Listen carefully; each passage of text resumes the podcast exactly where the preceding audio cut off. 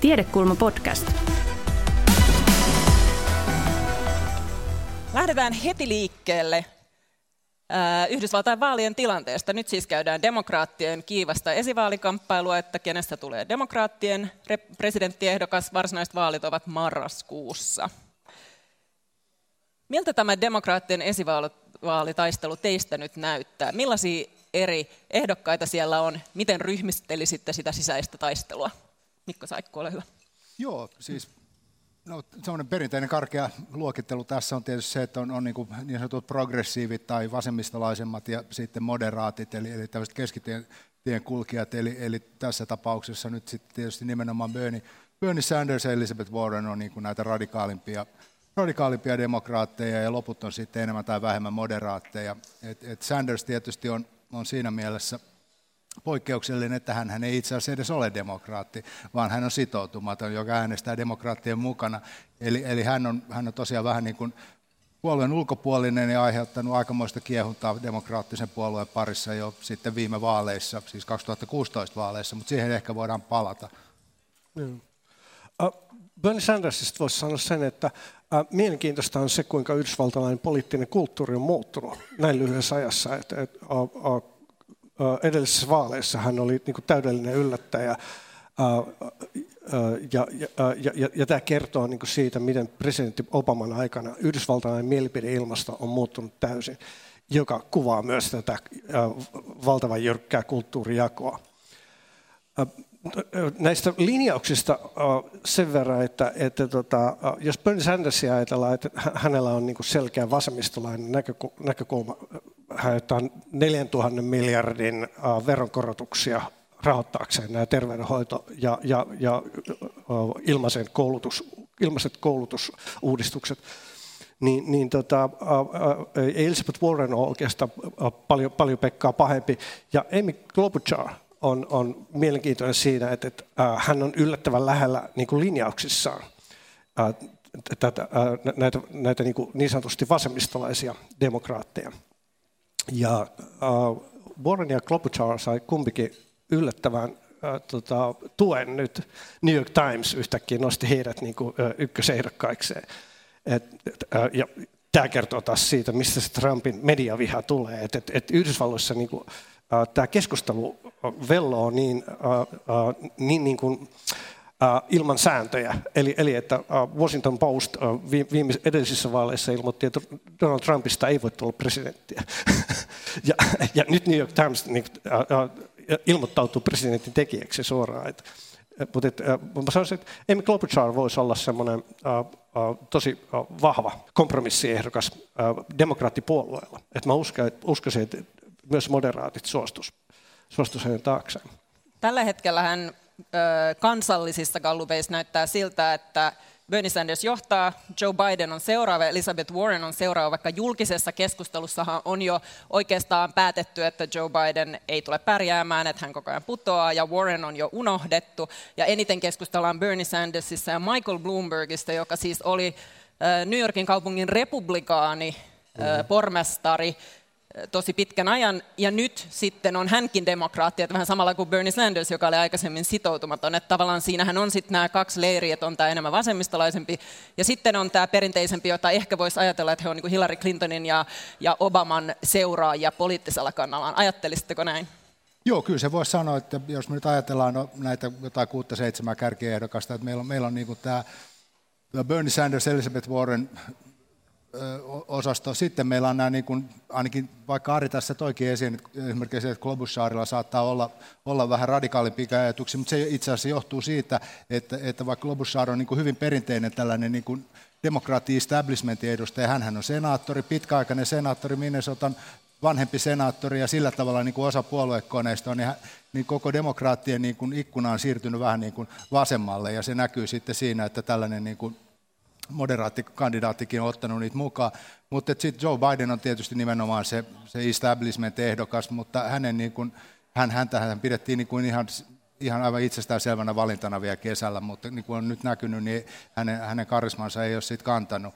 Mutta siitähän meillä on tietysti kaksi tämmöistä niin kun ulkopuolista, jotka tulee sitten sitten, ja tähän varmaan on syytä jossain välissä palata, mutta jotka tulee niin kuin määrätyllä tavalla kans puoluekoneista ulkopuolelta, eli Michael Bloomberg ja sitten tietysti Tom Steyer, josta ei vielä mainittu ollenkaan, että meillä on ihmisiä, joilla on niin paljon rahaa, että he pystyvät käytännössä ostamaan itsensä sisään näihin vaaliväittelyihin ja pystyy saamaan niin paljon mediahuomiota ja tosiaan pystyy laittamaan aivan uskomattomat määrät rahaa mainostamiseen. Verrattuna sitten, että millä tavalla että Michael Bloomberg ja Tom Steyer maksaa omasta pussistaan nämä laskut. Oikeastaan kaikki muut ehdokkaat hakee sitten perinteisesti erilaisilta tahoilta sitten aika isojakin lahjoituksia. Ja sitten meillä on tietysti Bernie Sanders, joka on vuodesta 2016 kampanjoinut just sillä tavalla, että demokratiassa pitää toimia niin, että ne on pieniä yksityisiä lahjoituksia. Ja muistaakseni esimerkiksi 2016 niin Sandersin keskimääräinen lahjoitus oli $27. Et se on aika pieni summa niin kuin yhdysvaltalaisessa vaalikampanjoinnissa. Eli täällä on niin kuin hyvin erinäköisiä ehdokkaita. Mielenkiintoista nähdä se, että voisiko Tom Steyerista tulla niin kuin haastaja tässä vielä, että rahasta se ei ainakaan kiinni. Mutta Michael Bloomberg, Trump ja Steyer on niin kuin vanhoja kavereita New Yorkin pörssimaailmasta. Et siinä mielessä niin voisi sanoa, että semmoiselle yleiselle moraalille niin se voisi olla aika katastrofaalista, jos tässä toiset vaalit niin ikään kuin ostetaan. Maailman vaikutusvaltaisimman politiikan paikalle pääsee rahalla, niin se ajatus on niin kuin hämmentävää. Pete Buttigieg oli niin kuin pitkän aikaa tämmöinen, se on ollut nyt tällainen kiintotähti tässä, mutta kun niin ajattelee tätä ehdokas poolia niin kuin kokonaisuutena, niin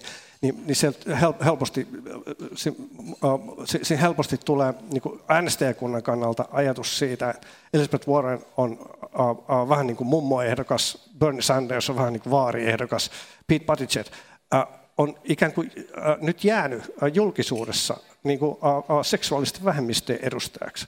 Eli aina tämmöinen niin kuin yhden asian edustajaksi jääminen on niin kuin tässä vaalikampanjassa niin kuin heikko asia ja huono asia. Bernie Sanders tekee siitä tietysti sitten vaan itselleen niin kuin taiteen muodon, että Yhdysvalloista tehdään pohjoismainen hyvinvointivaltio ja sillä hyvä. Mikä on niin yksinkertainen message, että se menee läpi ihan sellaisenaan. Tuosta voisi vielä mainita, kun Steyerista puhuttiin, että itse asiassa Steyer on just, hänhän ei kovin kummoisesti ole pärjännyt tähän asti, mutta että hän on just Etelä-Karolainaan satsannut nyt aivan valtavat määrät rahaa, ja niin kuin näkyy jo viimeisimmässä vaaliväittelyssä, niin hän yrittää nyt päästä niin kuin afroamerikkalaisen äänestäjäkuntaan kiinni, ja nyt hän on satsannut valtavasti rahaa Etelä-Karolainaan, jonka pitäisi olla Joe Bidenin näytön paikka, ja just sillä perusteella, että Joe Bidenilla on perinteisesti ollut laaja kannatus vanhemman afroamerikkalaisen äänestäjäkunnan parissa, mutta Steyer näyttää nyt ainakin erilaisten gallupien mukaan tehneen aikamoisia valtauksia niin kuin Bidenin alueelle, että se on itse asiassa erittäin mielenkiintoista nähdä, että mitä Etelä-Karolainassa käy. Tämähän on yksi Yhdysvaltain tämän vaaliprosessin kiinnostava piirre. Itse, jos jotain opin 10 vuoden aikana Yhdysvalloissa on se, että nämä vaalit tulee niin, että ehdokkaat ne nousee ja laskee. Aina ollaan ihan varma, että nyt täältä tulee voittaja, hän nousee huimaa vauhtia. Sitten aletkaa katsoa tarkemmin ja ahaa, no siellä on tausta rasismia ja siellä oli tällainen päätös joskus menneisyydessä ja aha, teki ton firman kanssa yhteistyötä, sitten ne taas laskee. Ja ennustaminen on yllättävän vaikeaa ottaa huomioon, että nykyään meillä on valtava määrä dataa ja mielipidemittauksia ja voisi kuvitella, että no kyllähän me nyt pystytään arvioimaan, että mihin kansan mieli kääntyy ja kuka on se demokraattiehdokas ja toisaalta kuka näistä demokraattiehdokkaista voisi voittaa Trumpin. Tämähän on se kysymys, mitä Yhdysvalloissa nyt kuumeisesti kysytään, kuka on se, jolla olisi parhaat mahdollisuudet, mutta kellään ei ole oikeaa vastausta. Miksi näin? Mitä voi olla niin vaikeaa ennustaa, että mihin me päädytään? Nythän on niin, että me ollaan kaksi esivaalia on ollut, seuraavaksi on tulossa Nevada, Etelä-Carolina ja sitten maaliskuun alussa on se supertiistai, jolloin 14 osavaltiota demokraattivaaleissa äänestää, joten sitten me ollaan vähän viisaampia. Mutta minkä takia on niin vaikeaa äänestää, kuka lopulta voittaa demokraattiesivaalin ja kuka näistä voisi voittaa Trumpin? No, siinä on monia tekijöitä ja Ari varmaan sitten täydentää, mutta ensimmäisenä tietysti se, että me puhutaan niin heterogeenisestä ja isosta valtiosta, jossa jokainen osavaltio on omanlaisensa ja tosiaan niin vaalikäytännöt on erilaisia ja me tiedetään nyt, että tämä suorastaan surkuhupassa Aiowan vaalikokous, show, mikä me nähtiin, joka itse asiassa ei varmaan koskaan tule selviämään, että kuka se oikeasti voitti. Eli siinä on niin kuin hyvin paljon tällaisia asioita jotka voi mennä mönkään. Siellä on tänä vuonna tietysti demokraateilla on vielä harvinaisen, vieläkin on 7-8 ihmistä niin kuin mukana niin kuin tässä vaiheessa. Et yleensä on ainakin jo puolet olisi tippunut pois tässä vaiheessa. Alunperinhän näitä oli melkein 30, eli se kenttä on ollut niin laaja. Ja demokraateilla voi tietysti sanoa just, että kun ei ole ollut sellaista selkeää yhtä suosikkia. Et viime vaaleja, jos me ajatellaan, niin Hillary Clintonhan oli niin kuin tämmöinen perintöprinsessa, että kaikki odotti, että se oli enemmän tai vähemmän, niin kuin voi sanoa, että on sovittu, että Hillary Clinton on demokraattien seuraava presidenttiehdokas, ja Sanders nousi sitten haastamaan tätä, ja myös tätä niin kuin as usual-politiikkaa demokraattien piirissä, mutta nyt siellä ei ole yhtä selkeää ehdokasta, ja tosiaan niin tämä voi mennä kyllä ihan miten tahansa. Ari. Tämä ennustamisen vaikeus on itselle henkilökohtainen trauma sikäli, että mä muistan, kuinka mä MTV-haastattelussa joskus 2015 nauroin ajatukselle, että Trumpista voisi tulla presidenttiehdokas. Näitä on ollut ainoa. Joo, tässä on kysymys niin kuin valtavasta poliittisen kulttuurin muutoksesta, eli ylipäänsä ajatus siitä, että Yhdysvalloissa ryhdytään ajamaan niin kuin hyvinvointivaltiopolitiikkaa, sitä ei ole pidetty pinnalla sitten 70-luvun. Yhdysvalloilla on vanha perinne niin kuin hyvinvointipolitiikan luomisessa liittovaltiotasolla. Ja vanha ja vuosikymmeniä pitkä, mutta tämä murros on niin kuin iso. Ehdottaa sitä nyt, kun demokraatit itse menivät niin kuin ihan selkeästi oikealle 90-luvulla, eli koko 90-luvunhan demokraattien ongelma oli se, että he näyttivät huonoilta republikaaneilta, heikompi tahtoisilta. Mutta että presidentinvaaleihin liittyy vielä erityinen seikka, ja se on se, että amerikkalaiset aina toivoo, että Yhdysvaltain presidentti tulisi jotenkin politiikan ulkopuolelta. Mikä sinällä ymmärrettävää, koska presidentti on Amerikan monarkki. Se liittyy tähän tasavaltalaiseen järjestelmään, että siellä kuuluu olla yksi johtaja. Se on niin kuin vanhan tasavaltalaisen poliittisen ajattelunkin perustaa. Että Yhdysvalloissa ajateltiin, että se toimenpanovalta on hyvä olla yhdellä ihmisellä, joka niin kuin johtaa just siihen, että kaikki niin kuin lähtökohtaisesti ajattelee, että sen johtajan pitäisi olla politiikan yläpuolella myöskin, jolloin sitä ruvetaan etsimään niin kuin politiikan ulkopuolelta, jolloin varsinkin presidentinvaaleissa nämä asiakysymykset on sellaisia, joita on niin kuin ehdokkaiden vaalisivustolta joskus vaikea löytää.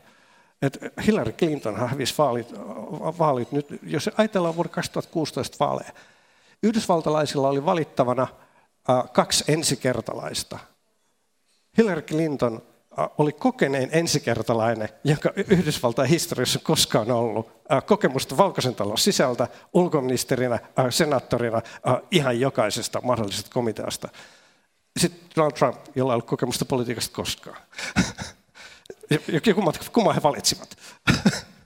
No, tässähän siis Yhdysvaltain koko poliittisessa keskustelussa ja ehkä sellaisessa niin kuin kansan mielenmaisemassa aivan hyvin vahva se, että ihmisethän vihaavat Washington DC:n eliittiä.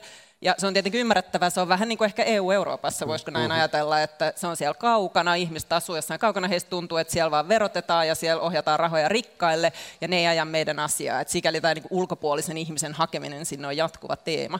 Mutta tämähän on nyt myös tässä demokraattipuolueen taistelussa hyvin selvästi niin kuin hyvin vihamielinen keskustelu näiden eri leirien välillä, että on tämä demokraattipuolueen perinteinen koneisto, joka on Hillary Clinton-mielinen, Joe Biden-mielinen, ehkä jopa Pete Buttigieg-mielinen, vaikka hän nyt tulee niin ulkopuolelta. Ja sitten on taas tämä ikään kuin toinen puoli, joka katsoo ajavansa kansan asiaa eliittiä vastaan ja joka kannattaa Sandersia ja Warrenia. Tästä päästään ehkä republikaalipuolueeseen, josta puhutaan nyt vähemmän, koska siellä on Trump ja hänellä on yksi vastaehdokas, mutta kukaanhan ei ota ilmeisen vakavasti Weldin kampanjaa. Hän on libertaariehdokas, mutta tuskin hänestä edes puhutaan. Mutta republikaanipuoluehan on muuttunut valtavasti, ja muutos voi ajatella ainakin, tai oletteko sitä mieltä, että muutos lähti siitä, että siellä syntyi tämä T-kutsuliike, joka nimenomaan lähti siitä, että nämä heidän omat republikaanijohtajansa DC:ssä on korruptoituneita, vääriä ihmisiä, äänestivät ne pois, toivat omat vähän niin kuin radikaalimmat ihmiset tilalle. Ja käydäänkö demokraattipuolueessa samanlaista taistelua nyt? Mutta mitä ajattelette ensinnäkin siitä republikaanipuolueen muutoksesta? Onko tämä oikea analyysi, että tällä tavalla se on muuttunut? Jos sanon pari, saat jatkaa, koska okay. Saat sitä itse asiassa varmaan enemmän kuin minä harrastanutkin. Mutta tietysti republikaanipuolue on, niin kuin nyt tietysti kaikki puolueet, niin ajan myötä muuttunut. Ja me ajatellaan, että onhan se niin kuin hirveä muutos johonkin 70- ja vielä 80-luvun republikaanipuolueeseen, jossa oli tämmöinen niin sanottu Rockefeller-republikaanit, tämmöinen niin kuin hyvinkin vapaamielinen osa republikaanipuoluetta, joka löytyi niin sitten nimenomaan itärannikolta, ja joka oikeastaan sitten vasta kuolee tuossa noin 2000-luvun alussa. Eli siellä oli tämmöinen hyvin liberaali puoli, mutta voi sanoa, että niin kuin tällainen T-kutsuliike ja tämän tyyppiset ilmiöt niin kuin ottanut sen republikaanien ydin äänestäjäjoukon valtaansa, ja vaikka siellä nyt selvästi vieläkin sitä moderaatimpaa porukkaa on, niin heidän täytyy myötäillä tämän valtavirran kantoja. Et jos nyt ajatellaan Trumpia, että hän on itse asiassa mun mielestä aivan uskomattomalla tavalla niin kuin onnistunut, voisi sanoa tämmöiset maltillisemmat äänet vaientamaan puolueessa. Kaikki käytännössä niin kuin tekee ja puhuu just niin kuin Trump tahtoo, että ne on hyvin vähissä ne kriittiset äänet. Et jos ajatellaan, että Mitt Romney, joka tietysti oli 2 vaalia sitten republikaanien ehdokkaana, niin hän on nyt niin kuin julkisesti vastustanut Trumpia ja äänesti jopa nyt tässä virkarikossyytteessä demokraattien mukana toisessa näistä syytteistä, joka oli tietysti hirveä skandaali republikaanien puolueen joukossa, mutta hän on niin kuin se kaikista tunnetuin republikaani, joka niin kuin julkisesti vastustaa Trumpia, mutta kyllähän siellä pohjalla näitä on sitten John Kasich, joka pärjäsi hyvin niin kuin 2016 vaaleissa Ohioon entinen kuvernööri, niin hän on myös aktiivisesti vastustanut Trumpia, mutta nämä on tämmöisiä, voisi sanoa, huutava ääniä korvessa, mutta mä väittäisin, että jos niin kuin Trumpille olisi tullut, sanotaan vaikka näiden virkarikossyytteiden yhteydessä sellaiset todistusaineistot, jotka olisi niin kuin aidosti saanut yhdysvaltalaiset miettimään hänen asemaansa ja rikoksia ja mahdollisia rikoksia ja tämän tyyppisiä asioita, niin kyllä se iso osa siitä Trumpin kannatuksesta myös se sulaisi aika nopeasti. Tämä totuuden puhuminen niin kuin presidentillisenä hyvänä on, se on mielenkiintoinen ajatus siihen sinänsä, että jos ajatellaan, että Ronald Reagan Yhdysvaltain presidenttinä myös televisiossa ihan suorassa puheessa, että no tuli valhdeltua nyt Iran kontraskandaalissa ja sitten tuli valhdeltua tässä ja tuossa, mutta hän myönsi se. Kaikki ajatteli, että no mutta motiivi oli varmasti hyvä, että se oli isänmaallinen. Nyt Trump tulee niin kuin vaihtoehtoisilla faktoilla. Ne on sellaisia faktoja, jotka me halutaan uskoa. Että ei se, tämä niin kuin totuudessa pysyminen on niin kuin yksi ihan oma tematiikkansa. Mutta jos republikaaneja niin kuin katsoo puolueena, niin hämmentävähän pitäisi olla oikeasti se, että kun Trumpia oltiin valitsemassa, niin koko republikaaninen establishment oli Trumpia vastaan. Alle vuodessa siitä, kun Trumpista tuli presidentti, kongressi teki kaiken, mitä Trump halusi. Ei tämä johtunut siitä, että Trump olisi muuttunut tai että republikaanit olisi muuttunut. Trump tekee just sitä politiikkaa, mitä republikaanit on aina halunneet tehdä. Ja miten määrittelet sen politiikan? Se on libertarianistista politiikkaa. Eli Yhdysvalloissa ollaan oikeasti niin kuin kaiken tämän päivän politiikan alla on niin kuin hyvin yksinkertainen ideologinen linja. Ja se on se, että libertarianismi ajaa sellaista yhteiskuntamallia, jossa on vain 2 arvoa. Siellä on yksilön oikeudet ja sitten siellä on vapaa elinkeinotoiminta. Näihin ei tarvita mitään muuta yhteiskuntasopimusta kuin sopimus siitä, että meillä on väkivaltamonopoli. Poliisi, joka pitää sisäisen turvallisuuden, ja armeija, joka pitää ulkoisen turvallisuuden. Koulupakkoa lukuun ottamatta mitään muuta sosiaalipolitiikkaa ei voi olla, koska se ei kuulu politiikan alaan. Politiikan koko ala määritellään niin kuin aivan eri lailla. Eli politiikka on todellakin vain sen yhteiskuntasopimuksen niin kuin ylläpitoa. jonka sisällä meillä on täysvapaus. Tämä johtaa siihen, että kaikki sosiaalipolitiikka on vasemmistolaista touhua, joka johtaa siihen, että aina kun republikaanipuolueessa joku haastaa oikealta, niin se on aina vahvemmalla. Ja se on se syy, minkä takia 20 vuotta republikaanipuolueesta on koko ajan tullut niin kuin äärikonservatiivisempi sekä talousajattelussa. Mutta mielenkiintoista on sit, tavallaan erilainen kysymys on se, että miksi myös arvokonservatismi niin kuin on jäänyt republikaaneille. Republikaaneja on sitten niin kuin, on viihetty siihen, että republikaanit on niin kuin vanhojen ihmisten puolue just tämän arvokonservatismin omaksumisen myötä. Mutta tämä iso ideologinen niin kuin, linjaus on niin kuin hyvä ymmärtää sen amerikkalaisen politiikan taustalla. Se aukeaa ihan toisella lailla. Mutta onko se ollut aina republikaanipuolueessa vallalla? Mainitsit tuossa, että Yhdysvalloissa on ollut myös hyvinvointiajattelua aiemmin, ja itse asiassa tämä on ollut musta kiinnostavaa, koska amerikkalaisethan on käytännössä unohtaneet sen. Muutama amerikkalainen professori, he kirjoittivat kirjan, jonka titteli on American Amnesia, amerikkalainen muistinmenetys, ja he käy läkitpi sitä, miten Yhdysvalloilla on ollut historia, jossa on tehty valtion toimesta julkisia palveluja ja sosiaalipolitiikkaa, ja että Ronald Reaganin aikana ylin marginaaliveroprosentti oli 90%, Paul Krugman tuo tätä mielellään aina esiin, mutta onko sitten sun näkökulmasta niin, että nämä on aina ollut demokraattipuolueen heiniä, vai onko republikaanipuolueellakin aikaisemmin historiassa ollut kuitenkin näkemys, että valtiolla on joku rooli julkisten palvelujen tarjoana, että verotus voi olla kovempaa kuin nyt, että onko siinä muutosta? Tässä Mikolla on heti käsitystä. Mikko haluaa väliin. Mä ymmärrän sun pointtisi, mutta sanotaan, että se ei ehkä ihan niin mustavalkoinen, mä väittäisin, mutta mä myönnän, että sulla on ihan... Joo, sen haluaa kärjistää, niin se voi kärjistää kyllä noin kuin sä äsken teit. Mutta joo, jos me ajatellaan niin kuin, liittovaltion roolia Yhdysvaltain politiikassa ja vaikka sosiaalipolitiikan alkuaskeleet Yhdysvalloissa, niin sehän on nimenomaan republikaanipuolue, joka sen aikoinaan tuo Yhdysvaltain. Totta kai siis, että kyllä nyt varmaan useimmat tietää sen, että Yhdysvaltain sisällissodan aikaa 1860-luvulla ne on nimenomaan republikaanit, jotka ajaa orjuuden lopettamista. Abraham Lincoln on tietysti republikaanipresidentti ja niin poispäin. Mutta ehkä vähemmän tunnettu Suomessa ja Euroopassa on se, että se on nimenomaan republikaanipuolueessa 1800-1900-luvun vaihteessa, jolloin vaikuttaa niin sanottu progressiivinen siipi, joka on siis tämmöinen yksi osa republikaanipuolueita, jonka ehkä tunnetu edustaja sitten on Theodore Roosevelt Yhdysvaltain presidenttinä.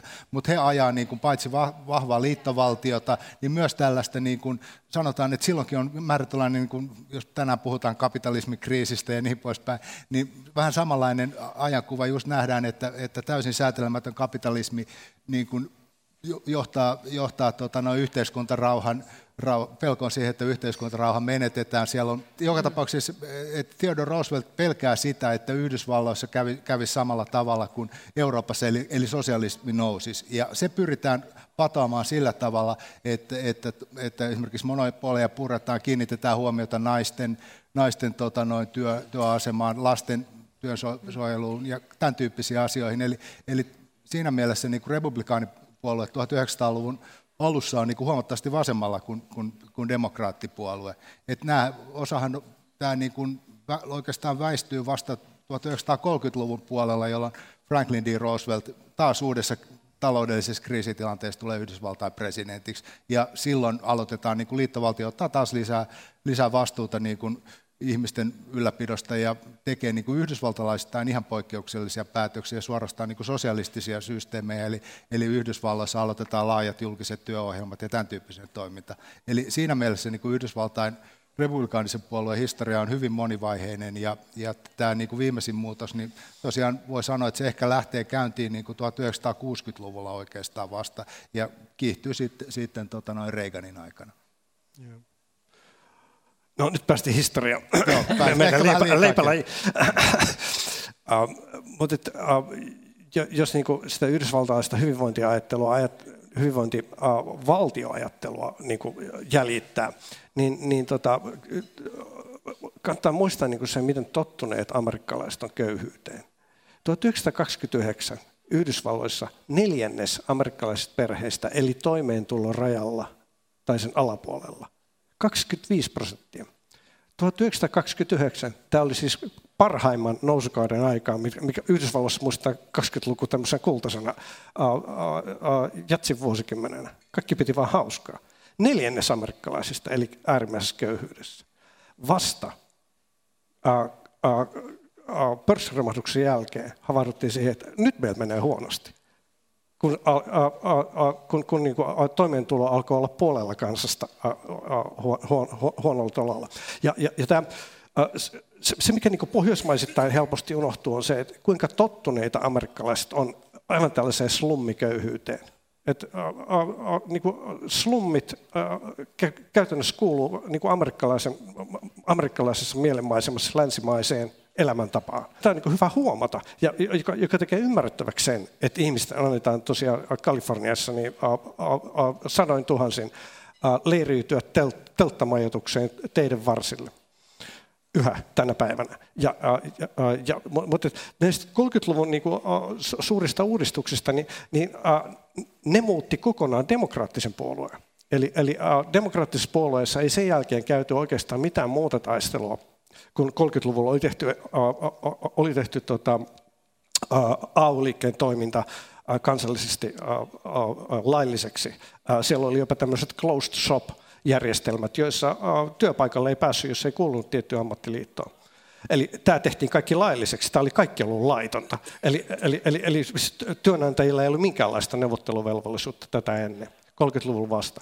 30-luvulla vasta Yhdysvalloissa säädettiin lapsityövoiman kielto niin pysyvästi, koska korkein oikeus oli tyrmännyt tällaiset osavaltioiden lapsityövoiman kiellot 20-luvulla vielä.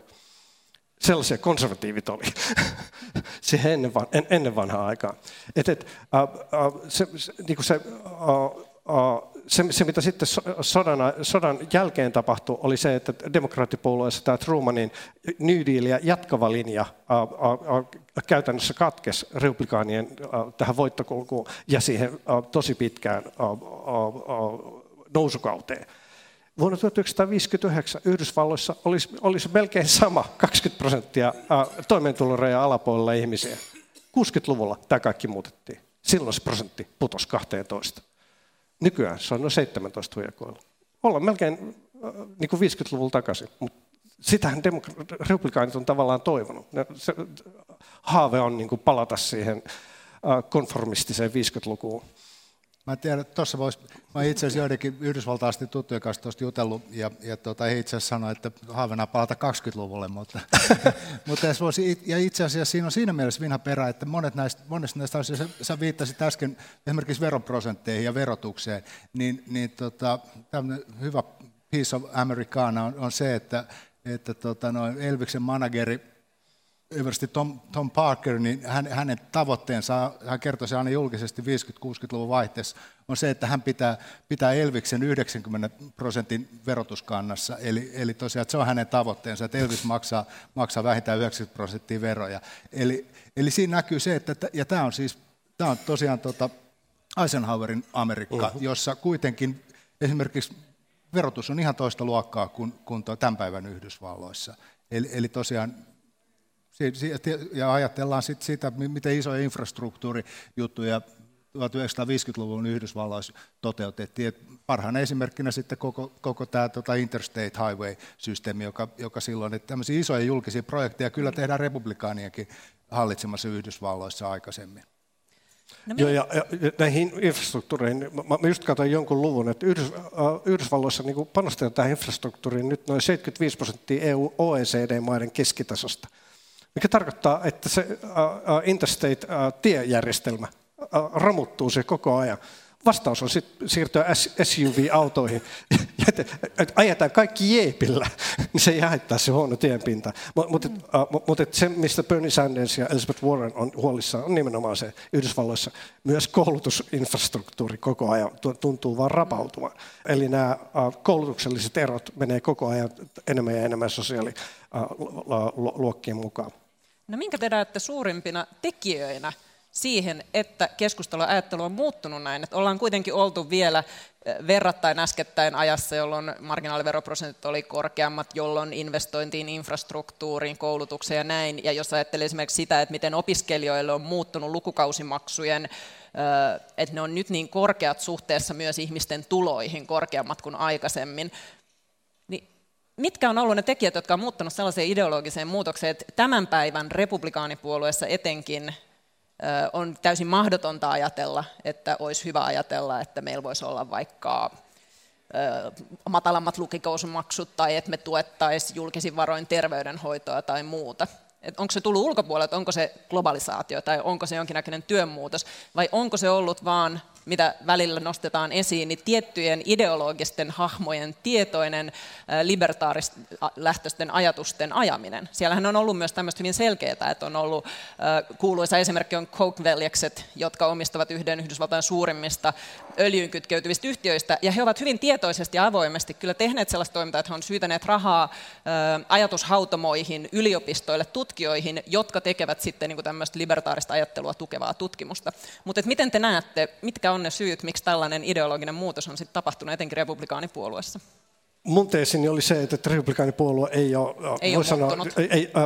ei ole muuttunut niin radikaalisti kuin miltä se näyttää. Eli jo 80-luvun lopulta asti oli puhetta siitä, että republikaanit antaa Medicarein, eli tämän yleisen eläkejärjestelmä ja eläkeläisten sairausvakuutusjärjestelmä olla olemassa sen takia, että heidän äänestäjistään on niin paljon sen varassa.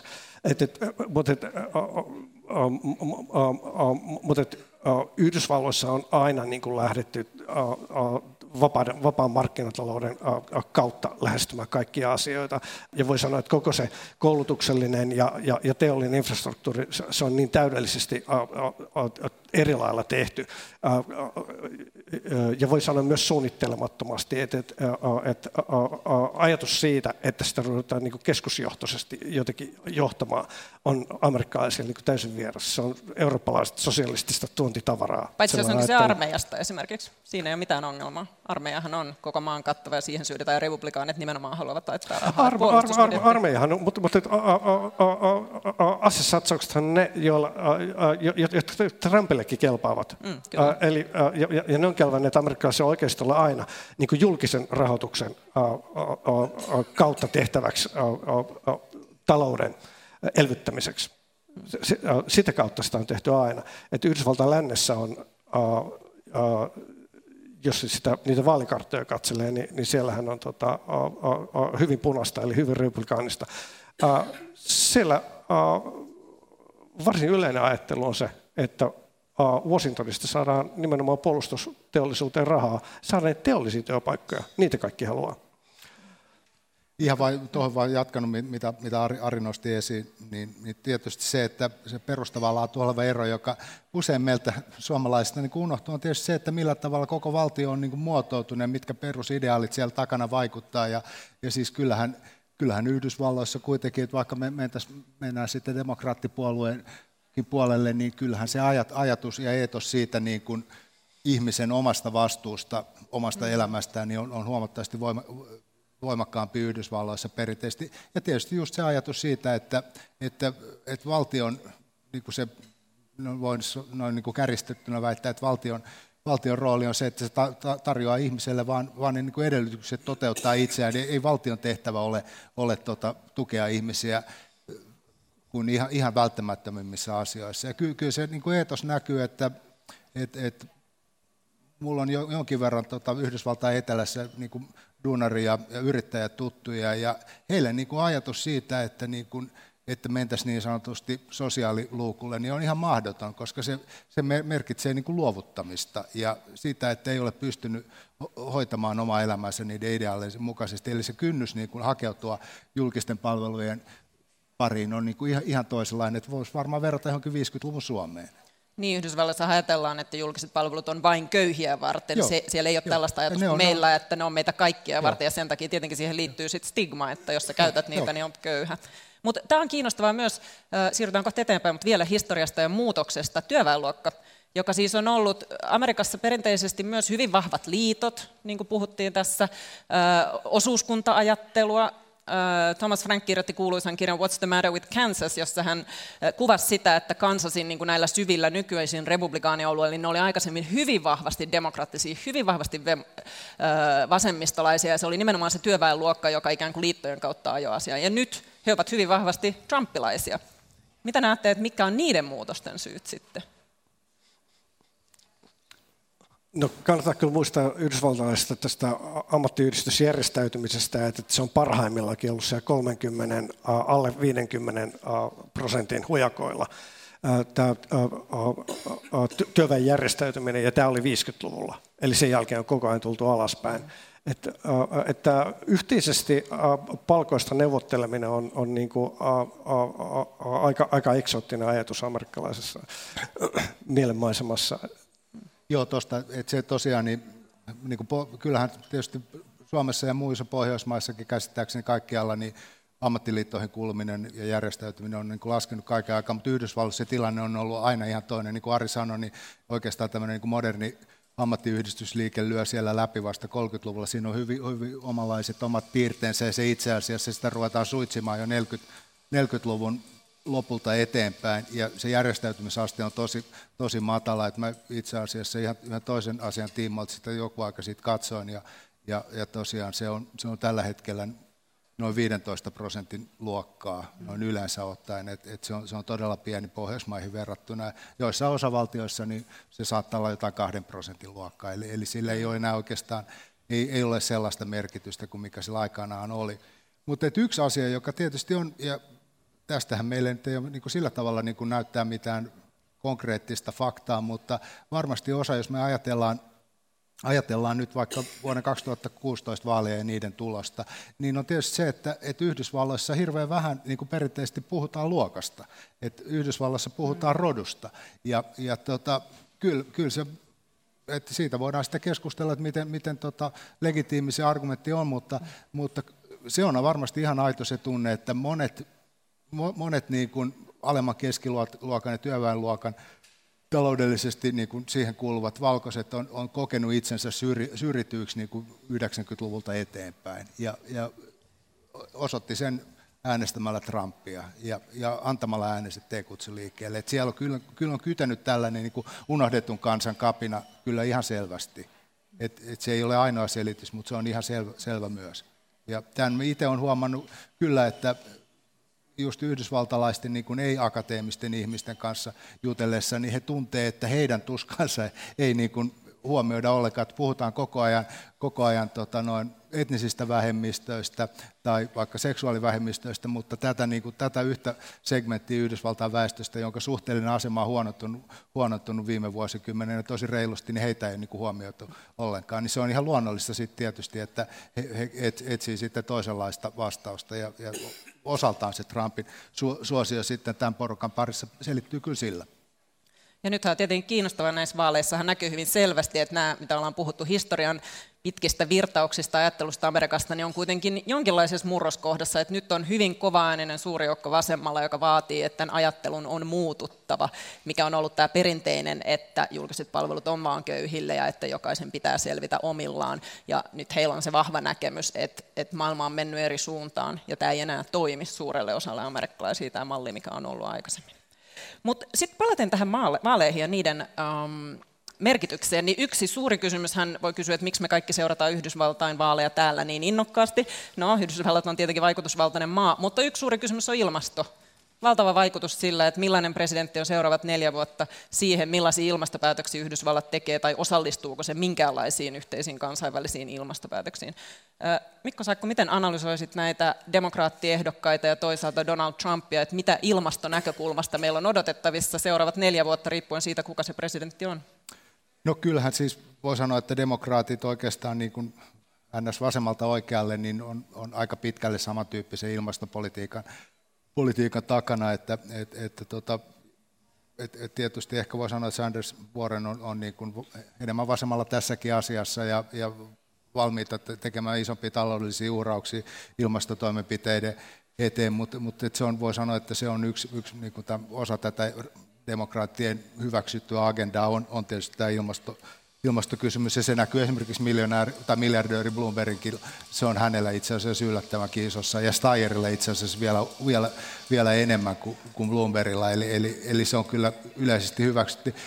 Republikaaneissa tästä aiheesta ei paljon puhuta, ja siis se on näkynyt jo pitkän aikaa, ja tietysti se, jos Trump valitaan uudestaan, niin se on business as usual, eli itse asiassa Trumphan on niin kuin purkanut ympäristölainsäädäntöä tai säädöksiä, asetuksia, ja aivan niin kuin hillitöntä tahtia, että jos meillä olisi vähän erilainen edustajanhuone, niin tilanne olisi varmaan vielä dramaattisempi. Mutta se on kyllä, ja liittyy tähän, minkä Ari nosti esiin, tämä libertaarinen ajatus, vastaan sitten tämä jonkinnäköinen kommunistinen ajatus, niin kyllähän Yhdysvalloissa niin kuin on, jos 1960-70-luvun vaihteessa, niin sekä demokraatit että republikaanit oli itse asiassa varsin ympäristömyönteisiä. Ja Richard Nixonin aikana niin Yhdysvalloissa säädettiin ympäristölainsäädäntö, joka ehdottomasti voi sanoa maailman NS-edistyksellistä siihen aikaan, että siellä tehdään vaikka millaista ilmastonsuojelulakia, vesiensuojelulakia, uhanalaisten eläinlajien, kasvilajien suojelulakia, perustetaan Environmental Protection Agency. Tämä kaikki tapahtuu niin kuin muutaman vuoden sisään 1960-70-luvun vaihteessa, ja se on niin kuin bipartisan homma, mutta voi sanoa, että 80-luvulla niin nämä jakolinjat on niin kuin aika selkeät, että republikaaneista tulee tämmöinen, voisi sanoa, normien purkupuolue, eli just taloudellisten syiden takia niin halutaan purkaa ympäristölainsäädäntöä, ja tämä ei ole kyllä siitä miksikään muuttunut, että ne rintamalinjat, voi sanoa, että ne jähmettyy 80-luvulla. Ja voi sanoa, että jos tosiaan niin kuin Reaganin aikana pyrittiin purkamaan ympäristölainsäädäntöä, se ei onnistunut kovin paljon, koska se kuitenkin se demokraattien vastustus oli niin kiivasta, niin se sama yritys tapahtuu sitten George W. Bushin aikana ja nyt sitten Trumpin aikana. Ja siihen liittyy paitsi tämä ympäristölainsäädännön lieventäminen ja heikentäminen ja tietysti se, että ei osallistuta mihinkään kansainvälisiin ilmastosopimuksiin, niin siihen iso ideologinen asia on myös se, että mitä tehdään liittovaltion maille. Et Yhdysvallathan on siinä mielessä vähän niin kuin Suomi, että toisin kuin me helposti unohdetaan, niin siellä on valtava määrä maata, joka ei siis kuulu osavaltioille tai yksityisille, vaan liittovaltiolle, ja jota käytetään niin sanotusti yhteiseksi hyväksi. Sitä on melkein 40% koko maan pinta-alasta. Okei, suurin osa on tietysti lännessä ja Alaskassa, mutta ajatus just siitä, että mitä tälle tehdään, että se on ollut jo 10 vuodet niin kuin republikaanien agendalla, että nämä alueet pitäisi jakaa osavaltioille ja sitten yksityistää. Ja tämä on tietysti taas demokraateille todellinen peikko. Eli nämä samat asiat on oikeastaan pyörinyt 30 vuotta ja jatkuu kyllä tähän suuntaan, jos Trump valitaan uudestaan. Tässä ilmastokysymyksessä on ollut myös sellainen erikoinen piirre, että nythän yhdysvaltalaiset yritykset kilpaa suorastaan, tulevat ulos ja ilmoittavat, että mitkä on heidän omat tavoitteensa heidän toimintansa aiheuttamien päästöjen vähentämiseksi ja ilmastomyönteiseen toimintaan Starbucksista BlackRock-sijoitusyhtiöön. Osa autoyhtiöistä taisteli Trumpia vastaan siinä, kun Trump halusi purkaa uusien autojen päästösäätelyä, koska ne olivat sijoittaneet jo valmiiksi. Heidän koko tuotantolinjansa oli menossa siihen suuntaan, että me tehdään autoja, jotka sopivat näihin niin kuin sääntelyihin ja jotka ovat ilmastoystävällisempiä, ja sitten Trump alkoi oma-aloitteisesti purkamaan niitä. Eli itse asiassa, ottaen huomioon, että Trump on republikaanipuolueen edustaja, siinäkin on semmoinen clash, että monet näistä yrityksistä ja yritysjohtajista, jotka varmaan perinteisesti kuitenkin usein, eivät aina, mutta usein äänestävät republikaatteja, niin ajavat tämmöistä ilmaston huomioon ottavaa toimintaa omassa arjessaan ja politiikkaa, ja Trump toisaalta vastustaa. Mutta pitäisikö tämä nähdä sitten toisaalta yritysmaailman sisäisenä taisteluna, että varmaan Trumpia lobbaavat suuresti hiilen kaivosten omistajat ja fossiilisten polttoaineiden käyttäjät ja niin poispäin. Liuskeöljy. Niin. Kun sitä amerikkalaista poliittisen politiikan tekoa niin kun sitten miettii, että missä se varsinaisesti tapahtuu, niin se, mikä minua on hämmästyttänyt demokraateissa, on koko ajan se, että minkä takia he ovat sitoutuneet kaikessa niin jyrkästi siihen, että vaan liittovaltio voi toimia näiden asioiden eteen. Että niin kuin nyt on nähty, niin ympäristölainsäädännössä osavaltiot on vieneet näitä asioita eteenpäin. Seksuaalisen tasa-arvon suhteen, seksuaalivähemmistöjen tasa-arvon suhteen osavaltioissa tehtiin kaikki muutokset. Jossain mielessä demokraatit on myöskin jämähtäneet niin kuin niihin vanhoihin juoksuhautoihin, eli et vaan se 60-luvun tapa niin kuin tehdä sitä uutta politiikkaa on niin kuin mahdollinen tapa. Se, minkä takia Amerikassa ei saada mitään aikaa, johtuu siitä, että siellä tehdään kaikki asiat paikallisesti. Jos Amerikka on yhdellä muutoksella muuttaisi sen politiikan, niin se olisi muuttaa vain vaalijärjestelmä. Eli että se olisi suhteellinen eikä alueellinen, koska silloin kaikki rupeaisi kiinnostumaan niistä asioista. Nyt kun kaikki politiikan teko on synkronoitu siihen, että miellytän oman alueeni äänestäjiä, niin kaikissa vaaleissa, niin kuin jokaiselle ehdokkaalle tehdään vaaliorganisaatio alusta lähtien uudelleen. Suuri osa niistä vaaliorganisaation työntekijöistä ei tiedä demokratian ja republikaanipuolueen eroja edes, koska kaikki tehdään niin kuin henkilöperustaisesti. Tämä sopii tähän presidenttivaalikuvioon niin kuin mainiosti, se on niin kuin monta puolta, mutta sitä jotakin kaipasi, että voisi sanoa, että suomalaisessa mediassa niin joskus huomioitaisiin sitä, miten sitä amerikkalaista politiikkaa tehdään, ja että siitä tehdään todella valtavasti niissä osavaltioissa.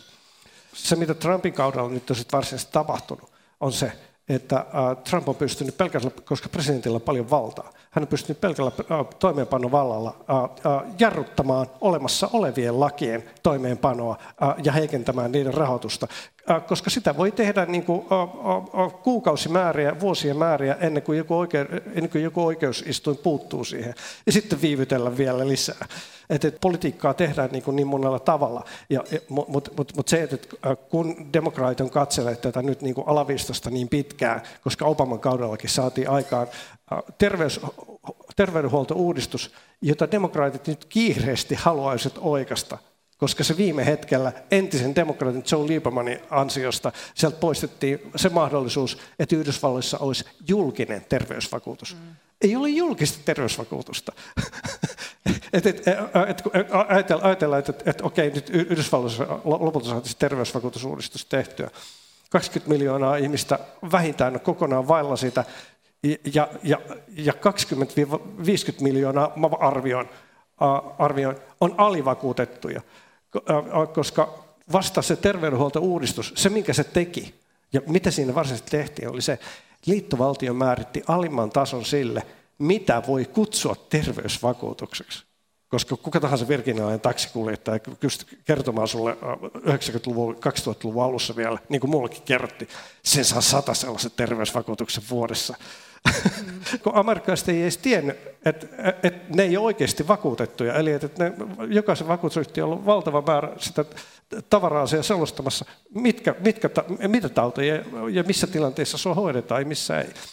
Aina kun amerikkalainen menee sairaalaan, niin se sukulaiset, vaikka tajuttomana sairaan, niin sukulaiset aloittaa neuvottelut vakuutusyhtiön kanssa siitä, että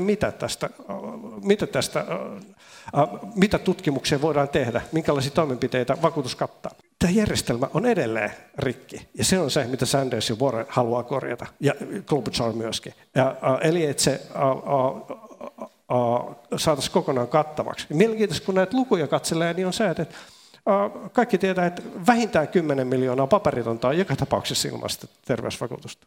Mutta Yhdysvalloissa on 2 Suomen verran vähintään ihmisiä ilman papereita. Eli niitä ei ole periaatteessa olemassa, mutta ne on siellä. Tämä vaikuttaa siihen turvallisuuden tunteeseen ja kaikkeen muuhun. Jos Amerikka niin sille ajattelee, että mitä siellä on, nyt pääsin vauhtiin. Köyhyys on yksi asia, johon amerikkalaiset on tottunut. Järjestäytynyt rikollisuus on toinen, joka selittää sen eksoottisen niin kuin suhtautumisen aseenkanto-oikeuteen. Koska kaikki niin kuin ymmärtää, että jos meillä on järjestäytynyt rikollisuus niin kuin osana koko kulttuuria, ollut 100 vuotta.